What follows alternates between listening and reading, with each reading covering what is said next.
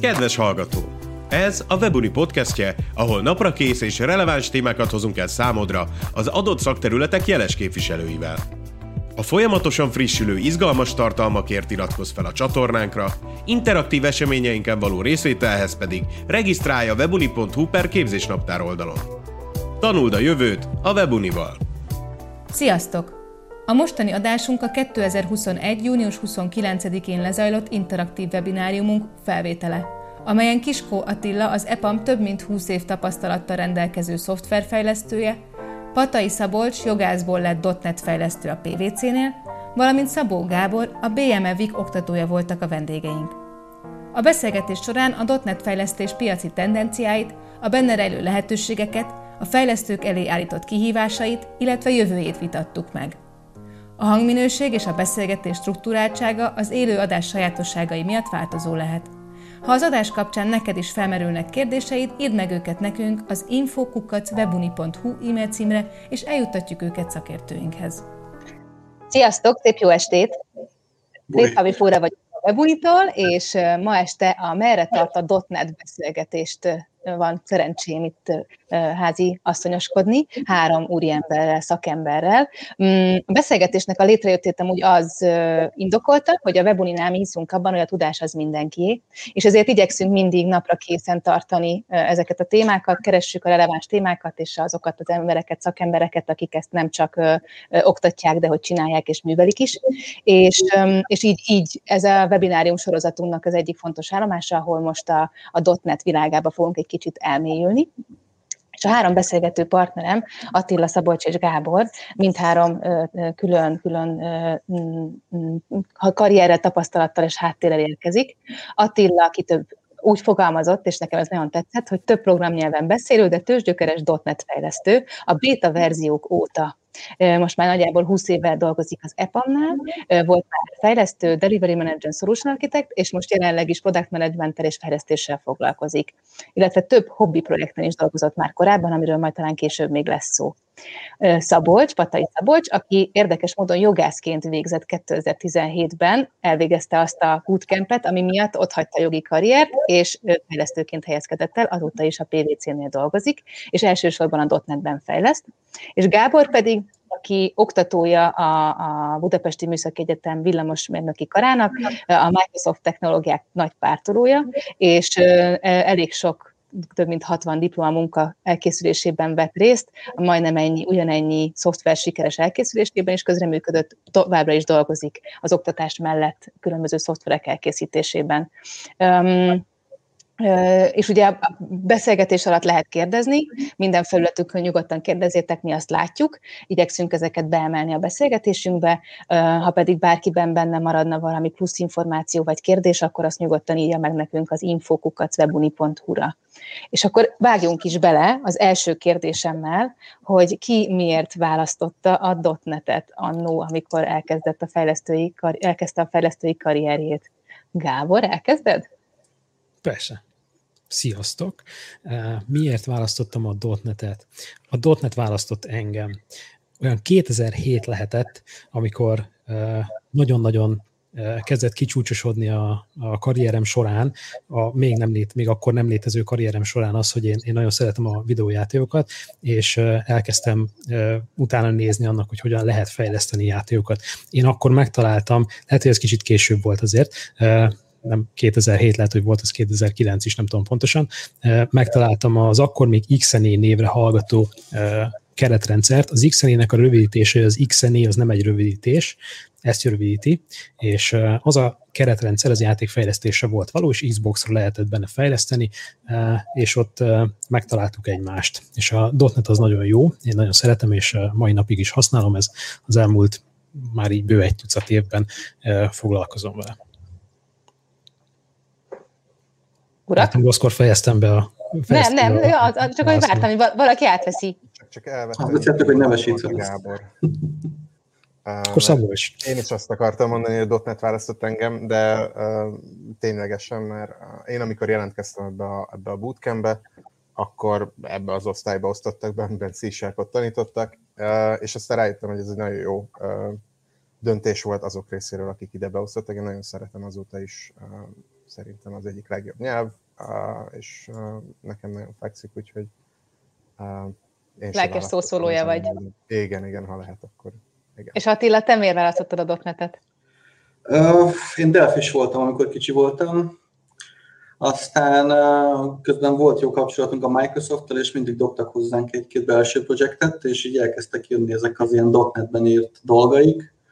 Plusz akkor volt ott előttünk a lehetőség, hogy jávások legyünk, vagy dotnetesek, aztán Nyilván a jávások mindig beszóltak, amikor végeztünk, hogy ők sokkal jobbak, úgyhogy maradt, hogy c De nem, én akkor is, hogy a Delphi után azt, hogy .NET az úgy nagyon kézenfekvő, kézenfekvő volt, az volt, ott volt mellettem a könyv, úgyhogy kinyitottam, és utána másnap már Microsoftnak az egyik belső business framework projektjét fejleszgettük, úgyhogy fogalmam sem volt, hogy mit csinálok, és így maradtam.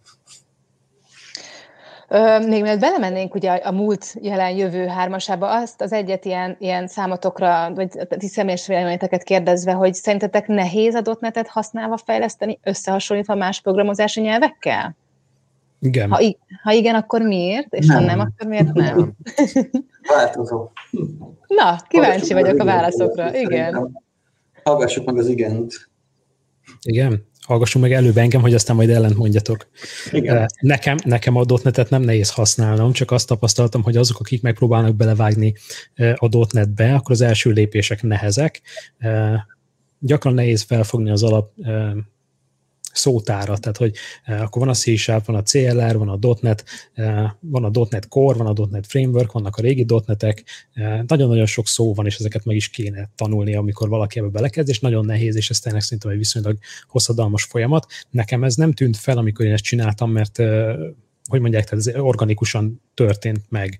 Tehát mindig az aktuális feladatot megpróbáltam megoldani, és az sikerült, és amikor egyre nehezebb feladatok elé néztem, akkor mindig, mindig kontextusban voltam, és mindig fel tudtam dolgozni azokat az információkat, ami éppen szükséges volt nekem ahhoz, hogy a következő nagyobb és egyre bonyolultabb problémát meg tudjam oldani.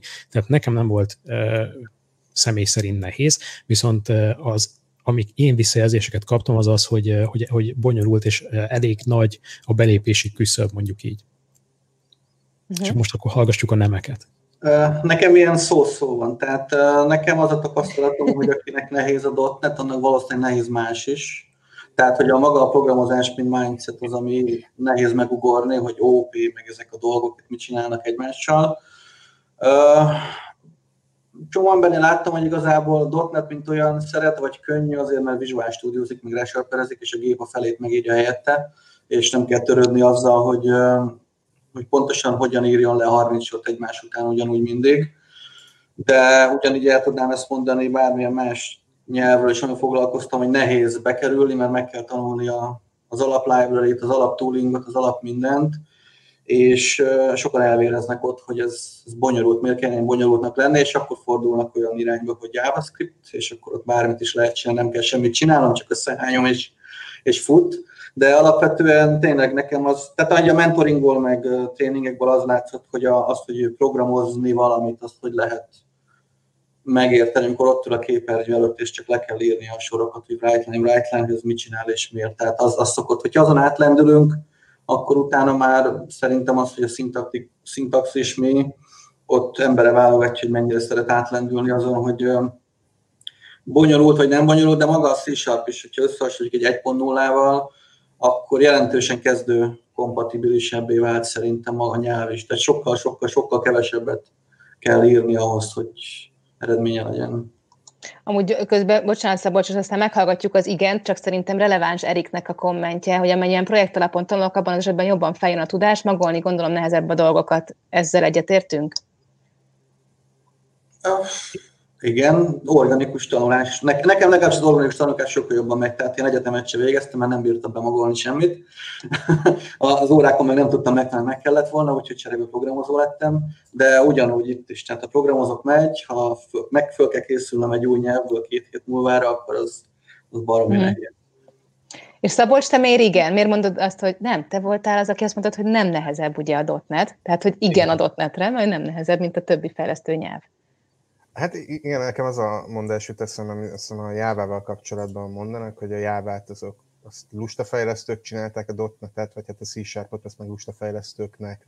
Hogy szerintem, amit egyébként mondott az Attila is, tehát hogy a, C-Sharpot, azt egyrészt maga a nyelv is szerintem nagyon jó. Tehát, hogy én szeretem, ez mondjuk szerintem ilyen szubjektív dolog, de hogy a Microsoft az tényleg ad köré egy olyan ökoszisztémát, meg, meg mindent így a fejlesztőséggel lától, ami, ami szerintem ritka, és emiatt lehet, hogy, hogy az elején nehéz, Um, én ezt mondjuk egyébként nem tapasztaltam, de ugye nincs is összehasonlítási alapom nagyon más nyelvvel, de, de hogy mégiscsak az van, hogy bárhova nyúlsz, azért van, vannak dolgok az egész ökoszisztémában, meg van egy ilyen mondás is, hogy, hogy egy igazi Visual Studio developer mit csinál, jobb komba kattingat ide-oda, és előbb-utóbb megoldja a problémáját. Öm, mennyire releváns az a tudás, amit megszereztetek a karrieretek elején, és ez főleg Attilának és Gábornak szegezem ezt a kérdést, öm, amit a, a, fejleszt, tehát amikor elkezdtétek a dotnetet tanulni, és akkor ezt megtanultátok, abból, abból az még nyomokban tartalmaz valamicskét még ma? Vagy pedig teljesen átalakult, mert hogy a, a, a fejlődési görbé azért a dotnetnek az ennél sokkal markánsabb? Aritek leszek, attól függ. Tehát uh Igazából attól függ, hogy milyen tudás. Tehát az, hogy a nyelv, az, hogy programozni valamit, hogy hogyan működik a szoftver, hogy hogyan kell lekódolni, az örök, az csak jobbítani lehet szerintem, elfelejteni, maximum nem használom, az, az kompatibilis, azt át lehet vinni máshova.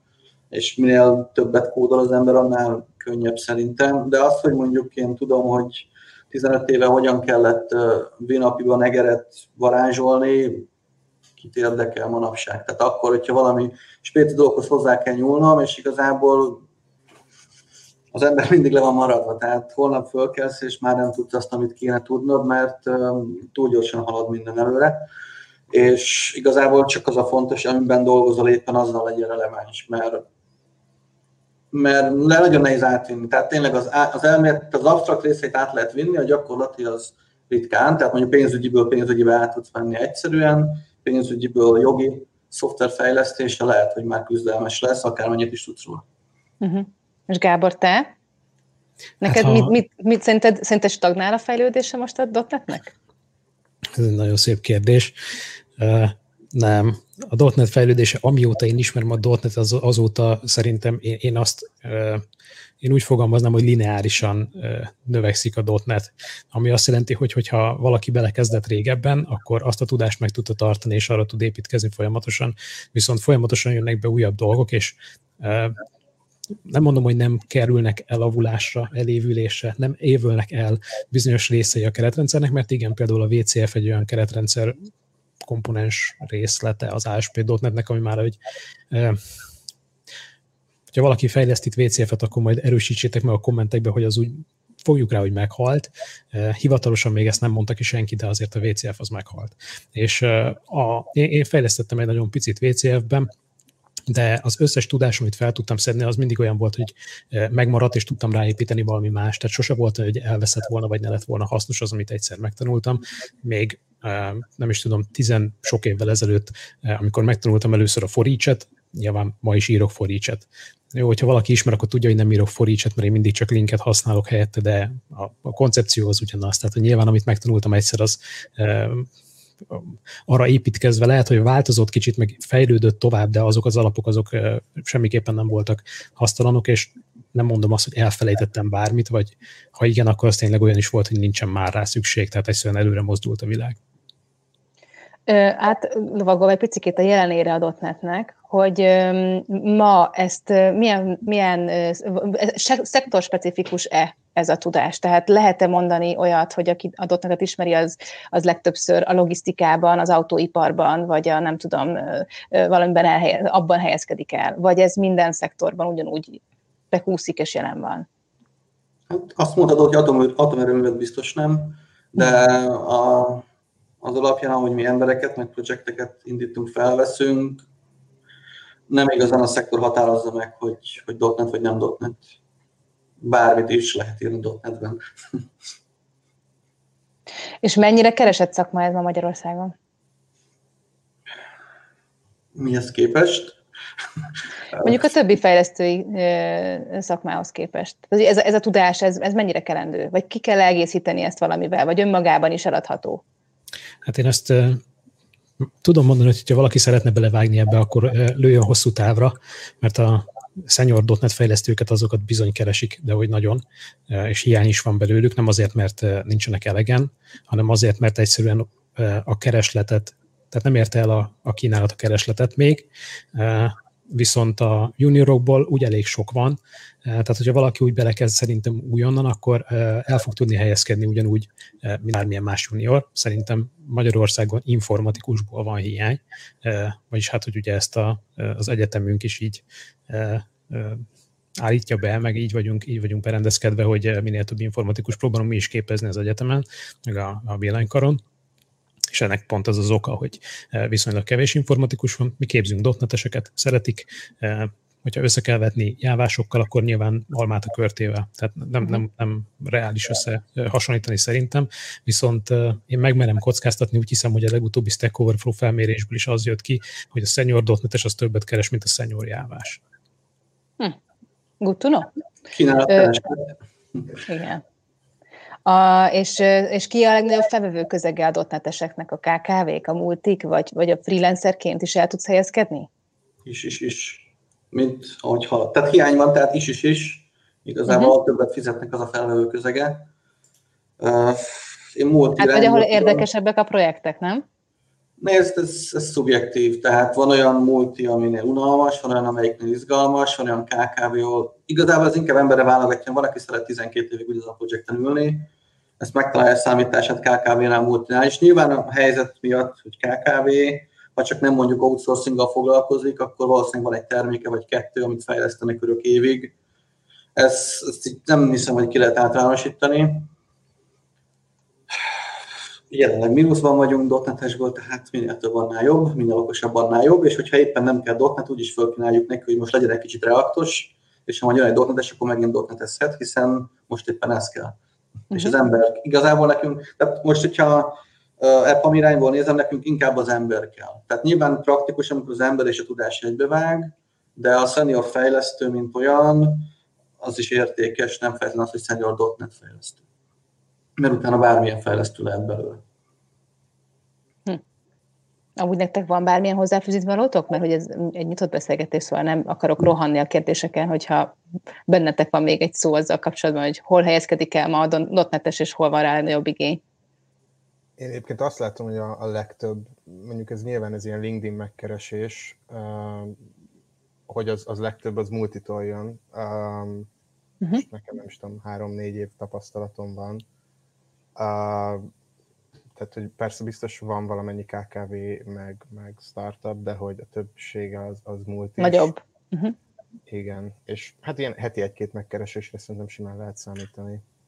Mondjuk azt jó, hogy mondtad, hogy startup, tehát például startupoknál én ritkán látok dotnetet. Most ezzel, hogy dotnet core meg egyebek, valószínűleg kicsit fölfelé tud évelni, tehát egy dotnetes founderrel is el tudsz indulni, de én amiket az utóbbi időben láttam, meg megkereséseket, ott tényleg a, az ilyen hippi nyelvek mentek, hogy Go, meg React, meg tehát az ilyen modernebbek, mert hogy a Microsoft és .NET nagyon összefűződött azzal, hogy a Microsoft az a Windows-on fut, a .NET a Windows-on fut, felejtős és drága amúgy is már licensing. Reméljük, hogy ez változik, de ezt leszámítva szerintem tényleg um, szektorfüggetlen.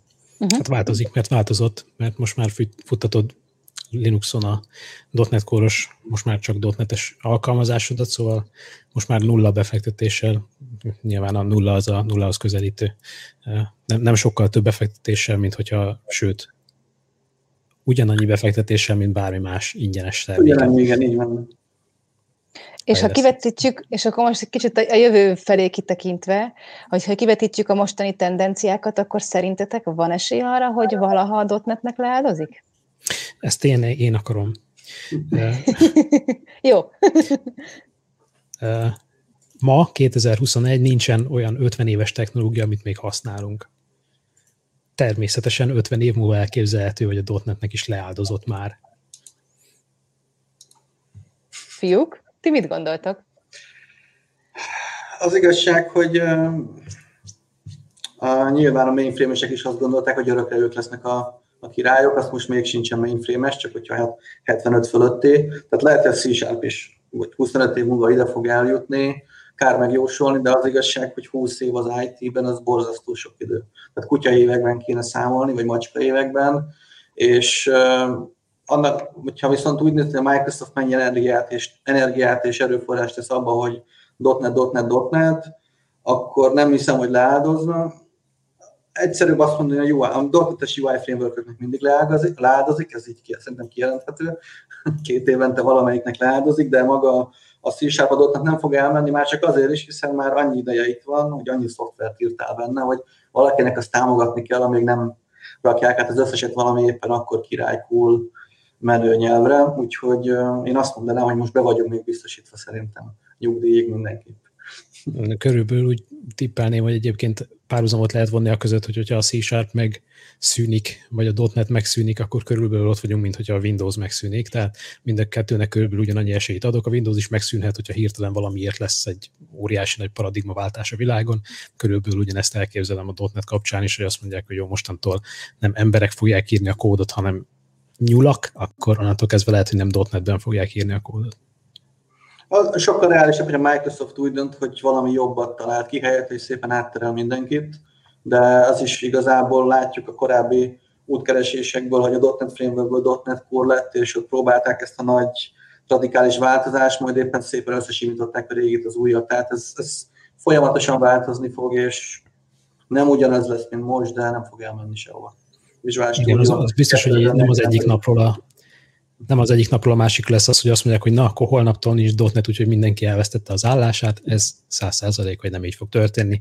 Be fogják jelenteni a .NET framework még csak be se jelentették, hogy már nem támogatják, mert még mindig támogatják, pedig már elvileg az a legacy technológia az több mint hat év, tehát hat éves távlatokban könnyedén lehet gondolkodni így, azt mondani, hogy hat évig még biztos, hogy lesz ez a technológiai stack.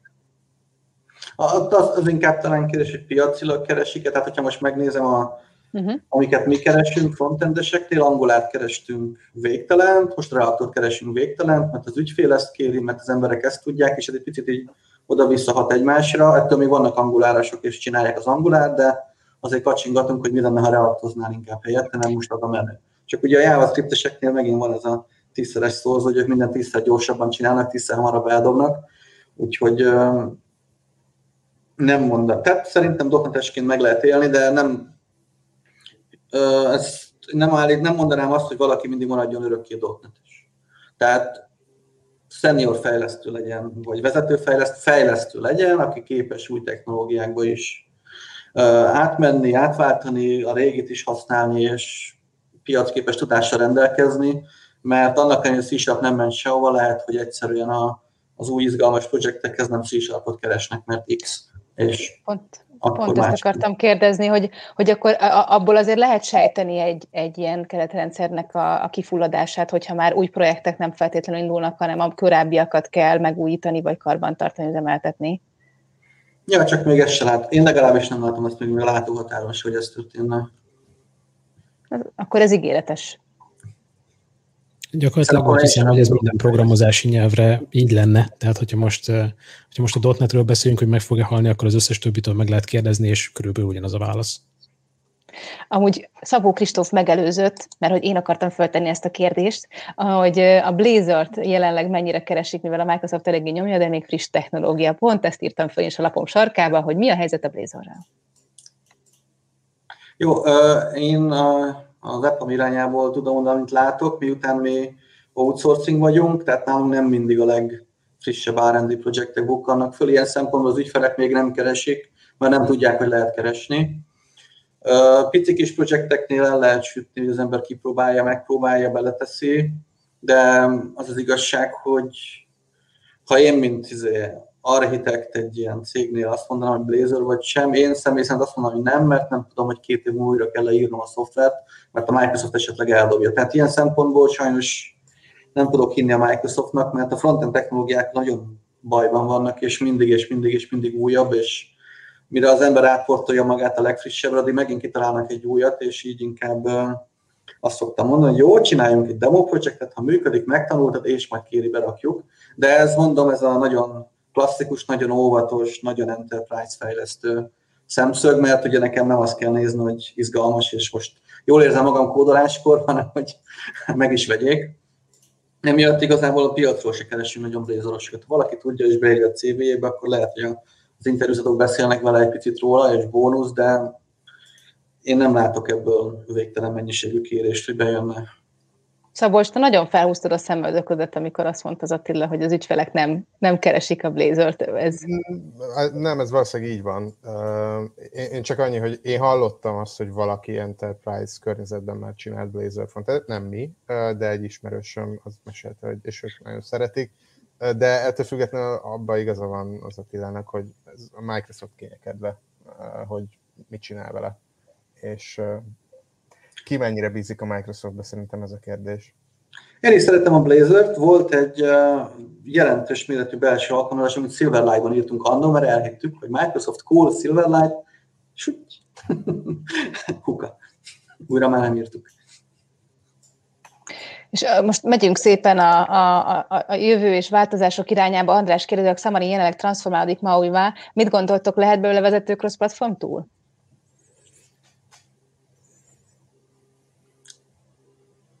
Szabolcs, egy pozitív? Lehet, ki tudja. Uh, nyilván a Microsoft ezt szeretné, vagy, vagy ha nem is vezető, de valami ott legyen a toppon. Uh, én, én nem, annyira nem akarok frontendes kérdésekbe feltétlenül megnyilvánulni. Tudjuk erre választ? Gábor, neked van erről véleményed? Hát bele, belejavítok a kérdésbe. Igen. Ugye a Xamarin az nem változik át, a Xamarin Formsból lesz a MAUI, és a Xamarin Forms az egy olyan alkalmazás keretrendszer, amivel ilyen hát mondjuk úgy űrlap jellegű alkalmazásokat lehet készíteni.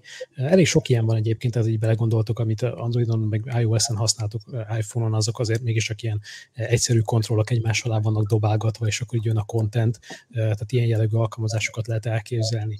A, a az Xamarin Forms-ot használták régebben is, az addig is ugye multiplatform volt, most annyiban lesz még multiplatformabb, hogy most már úgy tudom, mac is fog futni, meg a tervek szerint Windows-on is fut.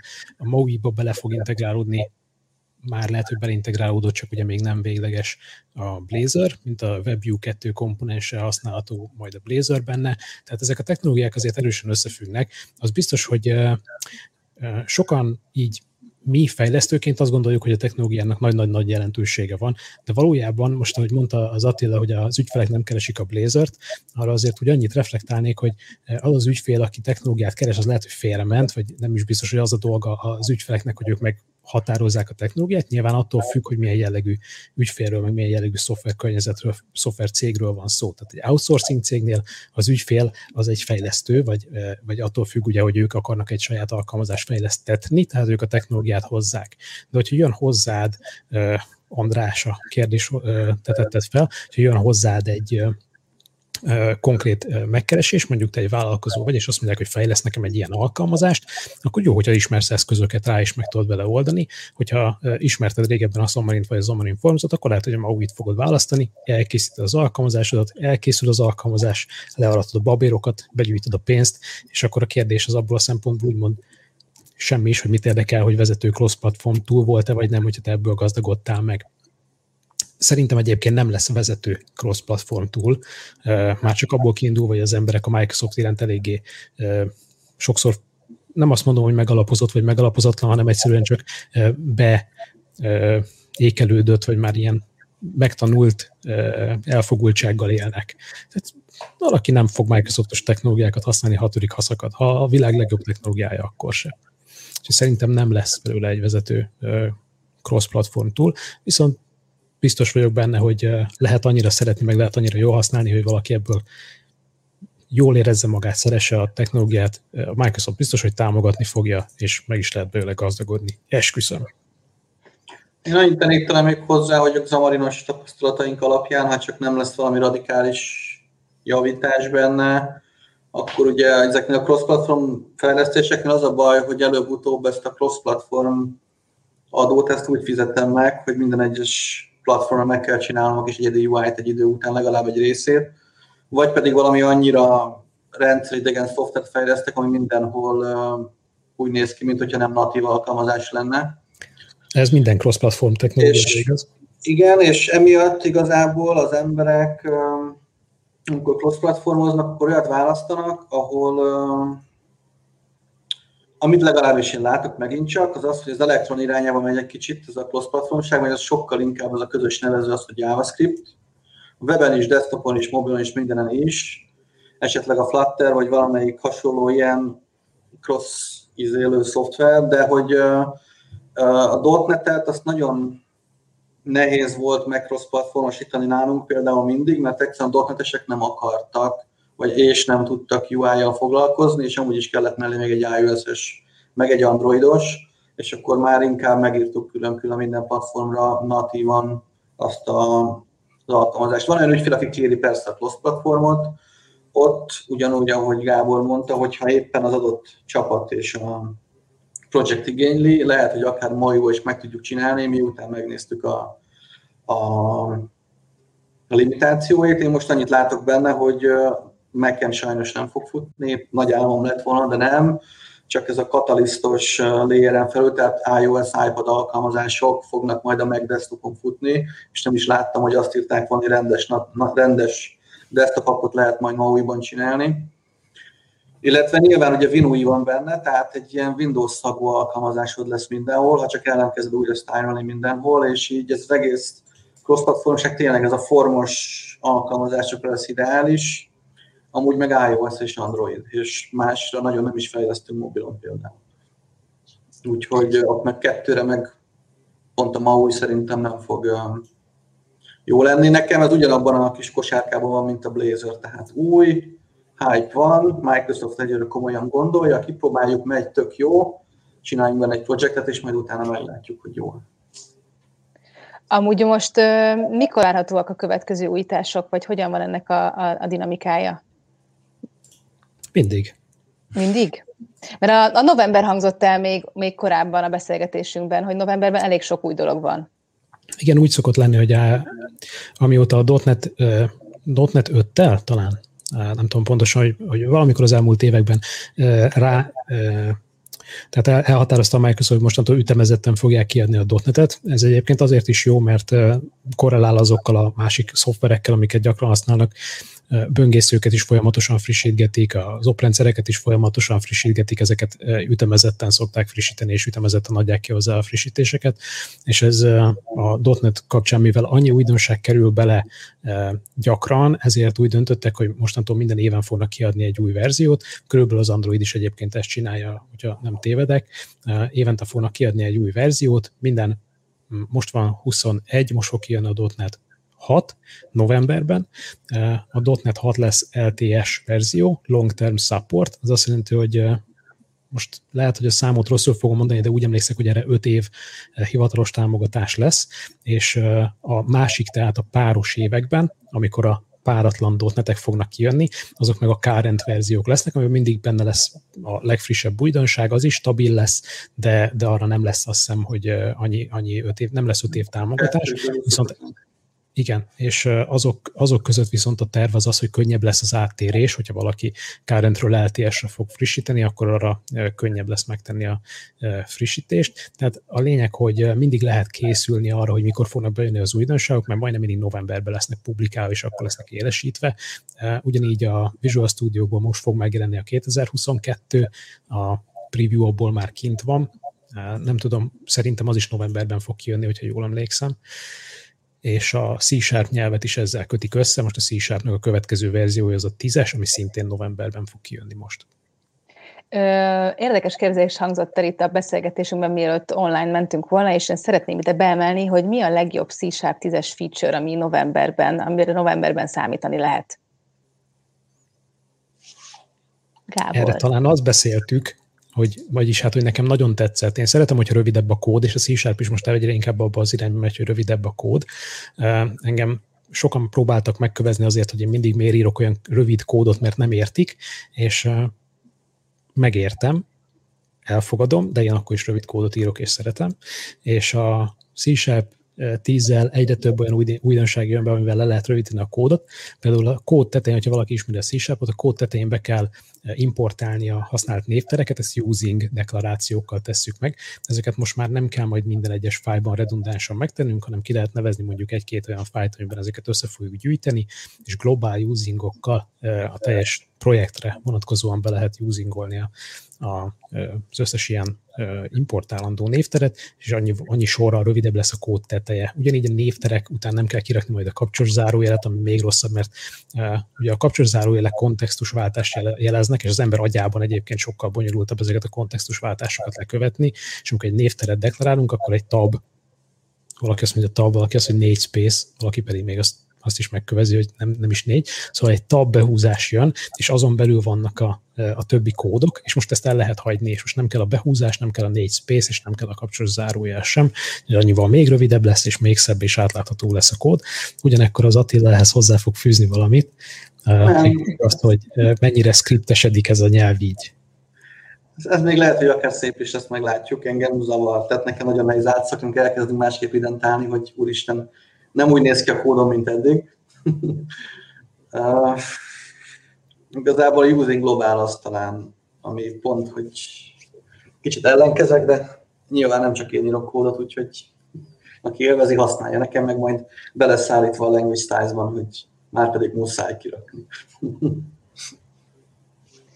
Um, egy kicsit lovagoljunk akkor át most a, a, a, a ti tapasztalataitokra és a, a konkrét ö, arcokra a fejlesztés mögött. Um, az első kérdésem az az, hogy Szabolcs, te most akkor, ha jól tudom, ugye 2017-ben ö, váltották karriert, és képezted át magad. Akkor te most junior vagy? Hát, ez jó kérdés. Ugye nálunk máshogy vannak a, a, ezek a, nem tudom, minek hívják, titulusok. Mi egy nagy adótanácsadó könyvvizsgáló cégben belül vagyunk egy fejlesztő csapat, és a titulusaink jelenleg még legalábbis ahhoz igazodnak. Tehát én senior consultant vagyok, de hogy uh, én most junior, medior vagy senior fejlesztőnek számítok-e, azt igazából rábízom arra, aki junior, vagy medior, vagy senior fejlesztőt keres. De talán a medior kifejezés az, ami leírja az én mhm. tapasztalati szintemet. Hát akkor, hogyha jól gondolom, a Medior az már önálló munkavégzésre alkalmas, a nagyobb komplex rendszereknek az, az összeállítására meg azért nem baj, hogyha, hogyha van egy olyan mentor, vagy egy olyan felvigyázó, aki ezt double checkolja. Igen, bár szerintem a junior is képes áll a munkavégzésre. Legalábbis nálunk, amikor én juniorként kezdtem, ez azért elvárás volt. Gábor Nálunk is csak. Uh-huh. Igen. Bocsánat, majd én, majd én visszautalok, hogy ki vagyok egyébként, meg hogy honnan jöttem. Igen. De amikor én az iparban dolgoztam, akkor, akkor a juniorok között voltak olyanok, akik tudtak önállóan dolgozni, és voltak olyanok, akik azt hitték, hogy tudnak. Ez a kettőféle volt. De szerintem ez minden szakmában előfordul. Uh-huh. Mert hogy a, a Gábor, te most senior fejlesztőként dolgozol. Ahogy hívtok, úgy hívtok. Nem szeretem a címkéket. Öm, mert hogy ugye engem azt fogott meg, hogy 50 szoftver sikeres elkészülésében működtél közre, és melyikre vagy a legbüszkébb?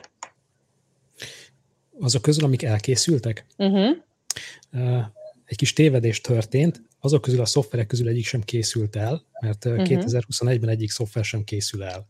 Minden szoftver eljut egy olyan állapotba, amikor átadjuk, de utána azt azért még örökké fejlesztjük. És aztán egyszer majd meghal, amikor már nem fejlesztjük tovább, de akkor se lesz kész, ez sosincsen kész. És melyikre vagy a legbüszkébb? azok közül, ami elkészült. Mondjuk a, a nyílt forráskódú szoftveremre vagyok a legbüszkébb, akik ismernek és tudják az én körkjeimet, azok tudják, hogy ugye mondtam is, hogy szeretek rövid kódot írni, és volt egy olyan elvetemült ötletem, hogy például a, akkor is lehessen megírni egy sorban a kódot, hogy egyébként a C-Sharpban nincsen rá feature. És ezért írtam olyan gyakorlatilag bővítő metódusokat, amikkel olyan funkciót lehet ellátni, hogy mondjuk egy sorba lehet beírni egy for each-et, akkor is, hogyha nem for each, és a többi ilyen jellegű dolog. Tehát, hogy mondjuk egy aszinkron hívást egy sorba írunk meg annak ellenére, hogy nincsen benne öveit, és így tovább, és így tovább. Az összes létező c nyelvi feature ellen uh, szembeszegültem, és lett belőle egy nagyon hosszú sor kód. És ez nagyon csúnyán nézett ki, de, de arra nagyon büszke vagyok, hogy egyáltalán meg tudtam csinálni. És akkor még egy, még egy ilyen kicsit személyeskedősebb kérdés, csak mert szeretnék áttérni arra, hogy ki hogyan tartja frissen a tudását, és hol lehet a leginkább a dotnettel fejlődni és lépést tartani, az pedig még Attilához, hogy te azt írtad, hogy több sikeres hobbi projekt gazdája vagy. Nálad melyik az, ami, a, ami neked a szíved csücske az a hobbi projektjeid közül? Cron Expression Parser.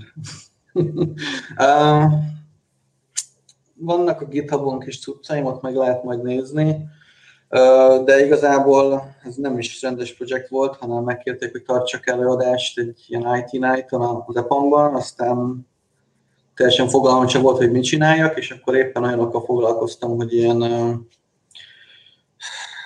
sajnos nem tudom magyar IT kifejezéseket, job, job scheduling rendszert írogattam éppen egy belső cuccomhoz, és akkor ott eljutottam oda, hogy vannak ezek a cron kifejezések, amikor ilyen csillagokkal, számokkal lehet írni, milyen gyakran fusson valami.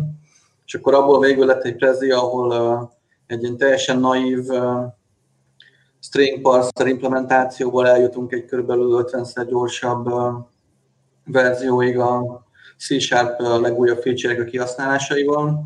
Az mókás volt, mert igazából végre egész nap kódoltam, és benchmarkokat írtam, és a végén lett belőle egy prezi, ami szerintem jól sikerült. Az, az úgy azt mondanám, hogy emberes munka volt. a többi, amit csinálok, az napi munkám. Most nyilván mindenben van valami kis izgalmas, amire azt mondjuk, hogy hát igen, ezt más nem tudta volna megírni, de igaz, hogyha belegondol az ember, más is meg tudja írni, hogyha több ideje van, meg segítünk neki kicsit kinek mennyit kell segíteni, úgyhogy igazából a kód az csak kód. Mennyire faktor amúgy a gyorsaság és a hatékonyság a, fe, a ti munkátokban? Hát, attól függ, hogy óradíjas vagyok-e, mert akkor minél lassabban látok a pénz, ugye? Vagy pedig projekt alapon vagyunk. Nyilván a Zaponban projekt alapon vagyunk határidőkkel, tehát ott um, természetesen minél hamarabb kész, hogy annál jobb, és akkor van az a klasszikus folyamatos, hogy 9 fejlesztő 9 hónap alatt hány gyereket tud megszülni számítások, de nem a gyorsaság fontos nekem, hanem a pontosság. Tehát most, hogyha egy nap alatt kett, egy nap helyett kettő alatt írja meg, Istenem, csak legyen jó. Most, hogyha egy nap alatt megír, és még két napig javítgatom utána, akkor ki volt a gyorsan. Úgyhogy legyen jó, működjön, legyen már egy unit test, és akkor amíg értelmes határidő alatt kész van, addig tök mindegy, csak legyen kész. Nálatok, Gábor? Mi a, tehát, hogy inkább a, igaz ez az állítás, az Attila is mond, hogy a letisztult... Én, én mindenképpen támogatom azt, hogy százszázalékban preferálom azt, hogy helyes sem működjön a kód, vagy helyes, helyes alkalmazás szülessen meg, mint sem, hogy nagyon gyorsan adjunk át valamit. Ez egyértelműen van sokszor egy ilyen választása az embernek, hogy azt mondjuk, hogy most akkor minél gyorsabban dobjunk össze valamit, ami utána majd a kukában landol minél hamarabb, vagy pedig csináljunk valami hosszú távon üzemeltethető, karbantartató, jól, át, jól felépített, architekturálisan és korrekt szoftvert. Tehát ezt, ezt az álláspontot képviselem én is, nem hiszem, hogy mm, van annak valószínűleg van létjogosultság annak is, hogyha valaki gyorsan tud fejleszteni, de az nem szabad, hogy a minőség rovására menjen. Amikor megkérdezted először, hogy a gyorsaság hogy játszik szerepet, akkor én először félreértettem a kérdést, és azt hittem, hogy arra gondolsz, hogy mennyire kell gyorsan lefutni az alkalmazásnak, amit írsz, tehát hogy gyorsan kell, hogy fusson a kód. Nagyon gyorsan. Igen, igen, nagyon gyorsan az a helyes. Igen. Igen, de hát ez már akkor a terméknek az egyik ismérve, és nem pedig a fejlesztőnek. Hát a fejlesztő tudja, hogy fejlesztésnek. Igen. De tény, hogy azért néha túlságosan nagy hangsúlyt fektetünk arra, hogy hú, de gyors legyen, aztán amúgy meg megnyom a gombot, a user 500 millisekundumig észre se vesz, hogy megnyomta a gombot, és tud várni akár két másodpercet is, kit érdekel, hogy a fejlesztő olyan szuper kódot írt, hogy kettő helyet egy másodperc alatt fut le. Tehát nagyságrendek számítanak, tehát két óráig ne fusson. Tehát Ugyanakkor meg, amikor a fejlesztők írják a kódot, hajlamosak abba a kis csillátásba beleesni, hogy na még ezt a ciklust kioptimalizálom, na még azt, na még azt, és spóroltunk 10%-ot, ami 3 millisekundum. akkor most gyors vagy nem gyors. Ennek az ellenkezője se szokott egyébként jó lenni, én azzal találkoztam sokszor, vagy hát volt már rá, volt vele tapasztalatom, amikor egyre-egyre súrolgatja azt a küszöböt, ami még éppen talán elfogadható. Tehát amikor még úgy akkor már ne két másodpercnél legyünk, hanem lehet, hogy már legyünk három másodpercnél, amikor már tényleg egy kicsit zavarja a usert, és aztán folyamatosan, folyamatosan egy picit, picit, picit mindig romlik a szoftvernek a minősége, ugye abból is kifolyólag, hogy egyre lassabban fut. Sokszor ezeknek az ismérve, tehát hogy felismerni azt egyáltalán, hogy hol kell kijavítani a kódot, meg megtalálni az optimalizálandó utakat, az egy külön része ennek a, az egész szakmának, tehát hogy ez egy külön szakterület, vagy specifikáció lehet, vagy spe, specializáció lehet azoknak az embereknek, akik e, ezzel foglalkoznak, hogy ők hát gyorsítani tudják a szoftvert. Még Kristófnak volt még egy nagyon érdekes kérdése. Tudtok olyan feature-t mondani, ami valamelyik más modern programnyelven benne van, és a c hiányoltok? Én tudok. Na. Discriminate Unionnek hívják. TypeScriptben meg benne van az unió típusok, amikor azt mondom, hogy én szeretnék ide várni egy olyan objektumot, ami vagy egy kutya, vagy egy téglatest. És ezt nem lehet megcsinálni jelenleg, csak hát különféle objektum leszármazási csúnyítgatásokkal, interfészekkel, reflectionnel, tehát erre most csak ilyen körüljáró utak vannak inkább. Szóval a Discriminated Union az azt szerintem egy jó dolog lesz, amikor jönni fog, szerintem, most megjósolom, C Sharp 11-ben. Nektek fiúk, Szabolcs Attila? Én, én napi szinten őszintén szólva, uh, milyen, milyen unalmas biznisz szoftvereket írunk, úgy még a c a legfrissebb feature is ritkán használjuk ki. Most tudom, ez sokakat eltántorít, de alapvetően úgy nagyon ritkán van az, hogy tényleg mindenhez is hozzá kell nyúlni. Tehát mondjuk a rekordok bejöttek 9-esben, az egy olyan dolog, hogy azonnal elkezdtem átírni a codebase-t rekordosra, ahol csak lehetett, mert el lehet kezdeni kidobálni vele fölösleges kódot, de mit tudom én, ami most még jött, hogy az InPTR-ek hogyan működnek, itt érdekel, az egy nagyon speciális dolog, akinek kell, az használ, akinek nem, nem.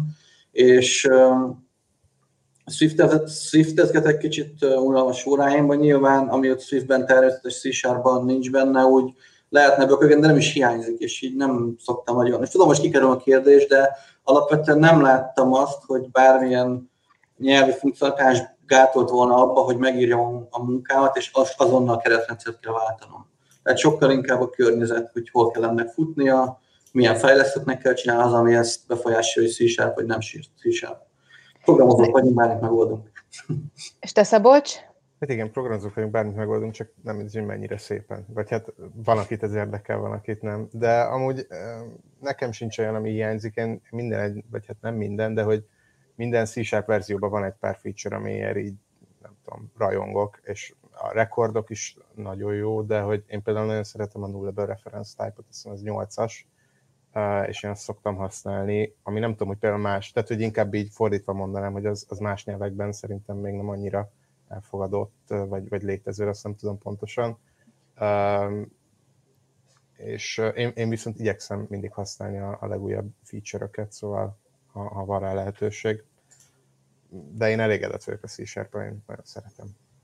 Jó, bocsánat, elmondok magamnak. A go ez a message passing, ez nagyon tetszett, amikor így beszélgetnek egymással a, a, a threadek, és néha hiányoltam, de cserébe leülhettem, és három napig kódoltam, hogy valami hasonló c és utána soha többet nem kellett semmire, csak abban az egy projektben, tehát ilyen szempontból nyilván ki lehet bökni, de az igazság, hogy jól össze van rakva, én boldog vagyok attól, amit kapok, és nagyon, tehát igazából inkább akkor szoktam úgy menni mérgesen fórumozni, amikor olyan, hogy egyszerűen nem értek, hogy minek még ez is bele, tehát a, a, értem, az interface default implementációk miért kellenek, de Remélem nem jönnek rá a c fejlesztők, hogyan kell többszörös öröklődést csinálni majd ezzel a feature-rel, és utána ezt turkálni, hogy na C++-os áttévet a c Úgyhogy uh, én nagyon meg vagyok ezzel elégedve. Ezzel is nem váltottam még más.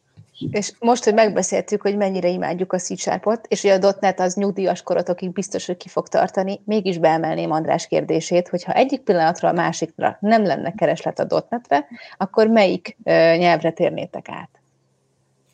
Én az angolra. Biztos, hogy nem engedem bele a .NET-et. TypeScript. JavaScript esetleg. Igazából én már áttértem TypeScript-et, tehát hogy ez kicsit csalós. De talán a TypeScript az, ami nekem úgy... C-Sharpot, úgyhogy... Te is Szabolcs TypeScript? Hát igen, én a Dán nyelvekben hiszek, és a C-Sharp is Dán nyelv, meg a TypeScript is, úgyhogy... Hát, Dán. Pascal is, meg a Delphi is. Meg a Turbo, meg a Delphi. Van ez egy végig az evolúciót. Rögtön tovább is haladnék, mert már nem sok időnk, viszont jönnek a kérdések Gábortól. SQL Script versus Entity Framework. Ez nagyon megosztó lesz. Ez nagyon megosztó lesz. Én, én valamelyik nap nagyon büszke lettem magamra, amikor írtam egy kis SQL-t. Én, én, nekem az elmúlt pályafutásom során nem volt szükségem arra, hogy nyírjak nyers SQL szinte soha. Tehát gyakorlatilag éles kódban nem fut SQL kód, amit írtam, kis túlzással, viszont Entity Framework köt is lehet használni nagyon-nagyon rosszul. Tehát, hogyha valaki nagyon rosszul használja az Entity Framework-öt, akkor inkább használja helyette SQL-t. De ne használjatok SQL-t, tanuljátok meg az Entity Framework-öt. Nekem ez a... Igen, tehát én azt... Mondd Szabolcs. Hát, hogyha ha nagyon nem jó az Entity Framework arra, amire használni akarjátok, akkor meg a Dapper marad, ami végül is majdnem SQL de alapvetően én azt preferálnám tényleg, hogy Entity Framework-ot írna mindenki a kódjában, de ne úgy, hogy nem látott se a tehát legyünk szívesek az SQL-nek az alapjait elolvasni, utána Entity Framework-ot írni, és utána biztos meg lesz az a pont, amikor rájövünk, hogy most ez SQL kell, a mi szoftverünkben is van, de kézzel kiválasztod nagyon körbebástyázott helyeken, ott megvan SQL ez a kommentezve, mert ott kell, csak a máshol nem kell. És igazából szerintem használjuk a framework abstrakciós lehetőségeit, ahol csak lehet, már csak azért is, mert akkor többiek is hozzá tudnak nyúlni, és nem neked kell örök életedre karbantartani. Amúgy ehhez kapcsolódóan még a Szabolcs korábban említette a beszélgetésben, hogy az egyik legjobb dolog a .NET-ben az az, hogy a Microsoft mindent elérhetővé tesz, és könnyű a fejlődés és a, és a tudás szinten tartása. Ti mégis milyen, milyen tanácssal szolgálnátok a hallgatóságnak, meg, meg akár saját magatoknak is, hogy mi, mi az a legjobb módja annak, hogy a tudásotok az friss legyen, és tudjátok tartani a lépést a leg, legújabb újításokkal? Hol, hol informálódtok, hogyan, hol olvastok, hol, hol, hol, hol, hol teszitek magatokével ezeket az újításokat? Hát a .NET szerintem az jó kiindulási alap minden novemberben, amikor kijön az új .NET c meg minden más, akkor szerintem azt úgy, hát ezt nem mondom, hogy az ember nézze végig élőben, mert nincs annyi ideje, meg, meg egy csomó minden nem érdekes, de hogy másnap, harmadnap kirakják YouTube-ra a videókat, és ból mondjuk a fele harmada az, az érdekes lesz, az, az így kiindulásnak jó, nyilván utána meg tovább lehet olvasgatni az MSDN-en vagy Microsoft Docs-on. Ott a kínótokat szerintem mindenképpen érdemes megnézni az első, ugye az a bevezető előadásokat, azok általában egy másfél-két órásak, abból egy-kettő vagy három szokott lenni. Szerintem is érdemes azokat megnézni mindenképp, csak azért, hogy az ember képbe kerüljön, és utána pedig vannak a, azok a a videók, amik kicsit inkább deep dive-ok, vagy, vagy megmutatják részletesebben, hogy mi micsoda, azt én is mindig szoktam szeretni. A .NET Confa szerintem egy tök jó irány arra, hogyha valaki el akar ebben mélyülni. Nyilván kell egyébként egy valamilyen szintű alaptudás, tehát hogyha valaki most elkezdi nézni a .NET Confnak az előző részeit, akkor az olyan lesz, mint hogyha elkezdene nézni egy francia tévéműsort, amit még francia erőr is ismeret nélkül. Szóval ezt egy kicsit azért tanulni kell, utána meg, hogyha valaki már csinált egy-két ilyen hobbi projektet, akkor szerintem utána már, hogyha meg akarja tartani az érdeklődését, meg fent tudja tartani a saját érdeklődését, akkor, akkor ezek, eh, hát nagyon sok lehetőség van. Én a Doxot azt szoktam ajánlani, ugyanígy a hivatalos dokumentációt, meg eh, azt, hogy hobbi projekteket csináljatok tovább, és, és azokat próbáljátok meg egyre inkább magatokénak tudni, mert az, hogy eh, munkahelyen vannak elvárások, és akkor azokat meg kell csinálni, mert meg kell csinálni, mert azokat tényleg meg kell csinálni, mert van főnök, meg fizetést kapok érte, meg nem tudom, az nem ugyanaz, mint amikor az ember azért csinálja, mert szereti, és egy kicsit szeretni kell. Kicsit minimum uh-huh. szeretni kell.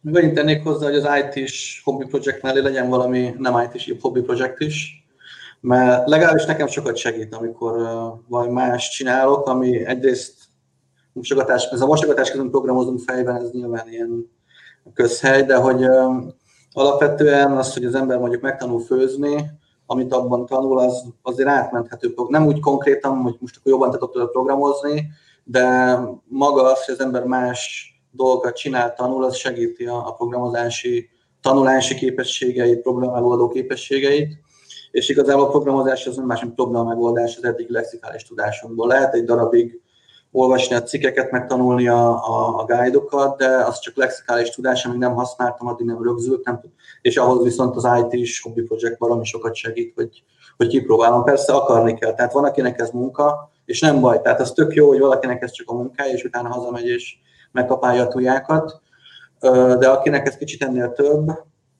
az egyrészt hogy meg, próbálja meg vele kiszakadni, másrészt pedig tényleg akkor foglalkozzon vele úgy, mint hobbi, mint szórakozás, és ne hagyja, hogy ez egy ilyen unalmas, megint bemegyek a gyárba lekódolni valamit, legyen belőle. Amúgy lassanként a beszélgetésünk végéhez közeledünk, szóval, hogyha még bárkiben kérdés szorult, akkor az még most megírhatja, és akkor azt még igyekszünk beemelni. De addig is én meg hagyd tegyem fel azt a kérdést, hogy, hogy milyen tanácsot adnátok saját magatok kezdő junior ényének, amikor a dotnetet kezdtétek el tanulni? Vegyél bitcoint.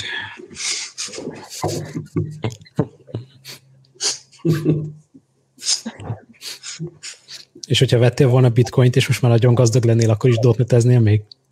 Valószínűleg igen. Miért? Mert, hogy én programmer vagyok, én leülök és leprogramozom, és azt szórakoztat. Úgyhogy val- nyilván nehezebb, tehát tudom, mert voltam több hónapos fizetés nélkül én kicsit kikapcsolódni, és úgy az emberek nehéz megtalálni motivációját, tehát nagyon nehéz valami új hobbi projektet találni, de kikapcsol még most is, hogy leülök néha este egy-két órát valamit tákolni, mert új dolgokat kipróbálni, másoknak a kódját megnézni, ez úgy segít abban, hogy szinte maradjak. És te Szabolcs, milyen tanácsot adnál a junior magadnak? Több önbizalom talán az. Mm, nyilván ez jellemfüggő, hogy kinek mire van szüksége, de, de én utólag jövök rá, hogy kicsit kevesebb önbizalmam volt azzal kapcsolatban, hogy, hogy mennyire jó, amit csinálok, és igazából egész jó volt néha, utólag visszanézve. És te, te Gábor? Szerintem